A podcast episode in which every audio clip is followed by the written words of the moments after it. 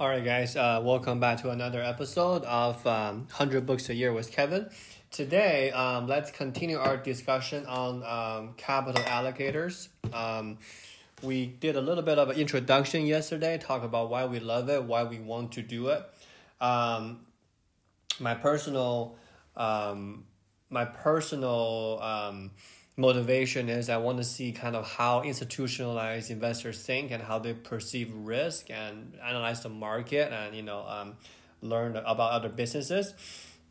And um, of course, right, like uh, today, let's talk about the CIO's two, toolkit, right? Um, so Ted Sundin argues that CIO needs to learn the market, right? Needs to learn about how market works, you know, uh, whatever segment that you're in, and really they need to be able to communicate effectively with writing, listening, talking. Um, we're not really talking about okay, um, any sort of a financial cer- certificate like the CFA or you know some kind of analyst cer- uh, certificate. We're just talking about kind of like a practical knowledge in a sense that um, not really something that it can be taught or learned during a certificate training, if that makes sense. So, Ted outlines five different um, interview techniques in terms of uh, what he think are the most important ones. And I, I wanted to kind of want to maybe break it down for you guys one by one, and then we'll see how long does it take, and then we'll come back for a second part tomorrow or something. So the first one is interviewing. The second one is decision making. The third one is negotiation. The fourth one is leadership. The fifth one is management. Okay? So interviewing, decision making, negotiation, leadership, and management. So let's dive into each and one of those, right? So for interviewing, it doesn't really mean um, like interviewing for a job. It means chatting with the money managers, right? So the person that's actually on the ground making these trades. Um, because when a CIO manages a money managers, they usually, um, in a sense, that have a sort of a quote unquote interviewing strategy. Okay, what is your technique, right? What is your market outcome? What is your um, buy plans for the future? What do you think are the factors that can influence this investment or this positioning? So it's really about how to communicate effectively with other managers that are that are managing the capital for you from a CIO, right? So a couple things within the interviewing. First thing is we want to define the purpose, right? It's not really like a regular conversation where both sides typically, you know, like talk about the same thing or share the same airway, like half and half, right? I talk and you talk, I talk and you talk. Interviewing is like a conversation with a purpose, if you want to put it that way. So,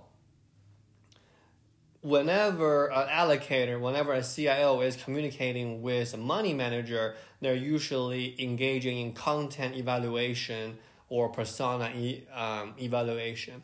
It's sort of like judging how the manager is thinking about this particular position, this particular trade, and what is their enthusiasm level, right? So, CIO really seeks to confirm and refute pending or upcoming investment hypothesis in a mar- uh, in a manager. So kind of like using this kind of a communication or interviewing tactics to get a sense of where we are and where we're trying to go, and then maybe ask some critical questions or ask some follow up questions to either clear up their thinking or uh, per, or present an opposite view, right? Now, another thing about the interview are really important. He uh, Ted talks about is preparing, right? So the problem is is that uh, most people either don't prepare or they say or they say to the to the script too much. So they don't prepare, then they kind of waste their valuable time sitting down with a portfolio manager in the sense that they just don't really know how to get organized and how to dive into which question or which area deeper. Now, the problem was over prepared.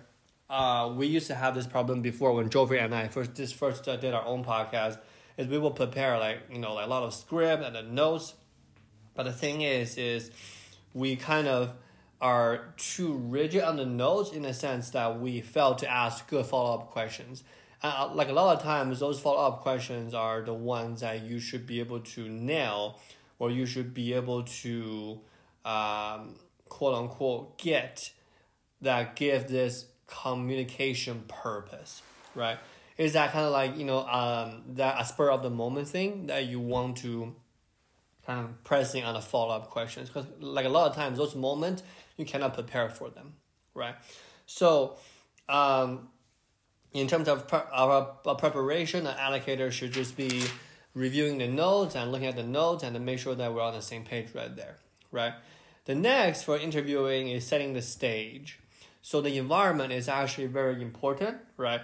Um, most people they have their interview like in a conference table sitting across from from uh, each other in each other in like a confrontational view that's actually not recommended, right? It's easier maybe to go through a talking points in a cafe, in a diner, or a ball game, events, golfing, all that fun stuff, right? And it's really important to find a common ground, kind of like treat the transaction, treat the communication not as a transactional tool, like I need to do this for you to be on track, but make it relationship based and really ask direct and smart and brief questions. That's what Ted says because you don't want to show people how smart you are, but you want to kind of, um, you know, in a sense that okay, like this is something that I just want to know for the sake of our relationship with with uh, each other or uh, about or about a firm's success, right? And also you know, for a capital, uh, capital um, allocator perspective, we want we want to let people talk. We want to be curious. We want to express humility, and really lose the script, right? Maybe have an outline, maybe like have some question prepared, but really lose the script and not follow as strictly. Okay. Um, next thing, we're gonna probably have time to cover one or two, so we're gonna do uh interview today. Um, it talks about listen actively or active listening.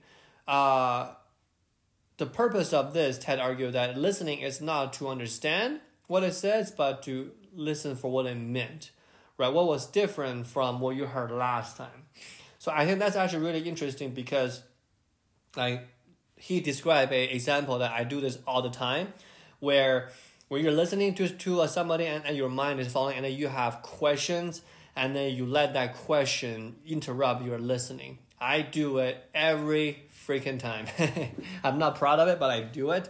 Where like after I heard, I said, wait, hold on, hold on. Like, can you tell me more about that? Like, even if I haven't said it yet, then that question will interrupt my active listening. So that is something that I'm trying to work on after reading this book is to really focus on listening, not coming up with questions.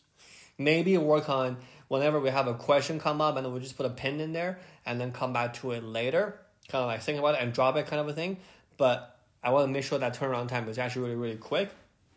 And right, mirroring, right? Personal users is actually very good and professional users are actually very good. Um, repeat back what they say, um, you know, make sure that you know we're on the same page and make sure that your uh, recipients know that you're listening and also validating, right? So, last couple things, uh, receiving feedback and then uh, think about the five why. So, receiving feedback is actually very interesting, right? Um, to say, hey, uh, how did I do, right? What can I improve on? That's receiving feedback. Um, the five whys are actually really interesting as well. Um, I heard this before. I kind of use it uh, in my daily operation. Um, so the five whys, there's like whenever um, this is actually being uh, used by Toyota. This is like a business management thing.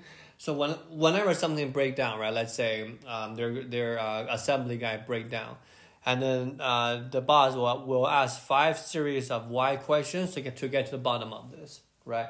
So for example, um, I can ask if I'm the boss, right? Like, why did the uh, conveyor belt break down, right? And then my uh, team will be like, okay, um, the uh, one of the assembly arm failed. Why did the assembly arm fail? Oh, there's a part that was out of minute uh, was out of minutes. Okay, why is that part out of minutes? Because we had a, a scheduling conflict and we just didn't uh, uh, didn't get it done until like tomorrow. Oh, why do you guys have a scheduling conflict? You so you see like the more we kind of like ask the why question to dig deep uh, deeper, we can find the root cause of what's actually happening that's caused the problem. And sometimes the problem is even on the outside. The problem is not the most important thing right there. So this is one of the uh, toolbox for um, a CIO. We're just talking about interviewing. And uh, for the other four, I don't think I'm gonna spend like one episode on each, but we're probably gonna condense it for the next couple of days. But today, just to recap, we are diving into the CIO toolkit, uh, toolkit, toolkit. There we go, and then uh, we're mostly cover interviewing. Um, my favorite thing to take away here is active listening and how to let your questions or follow up questions right and not let it interrupt your listening and thinking. That's my takeaway from that. All right, guys. Thank, thank you for listening. Subscribe, share with your friends, leave a rating, and we go from there. Okay, bye.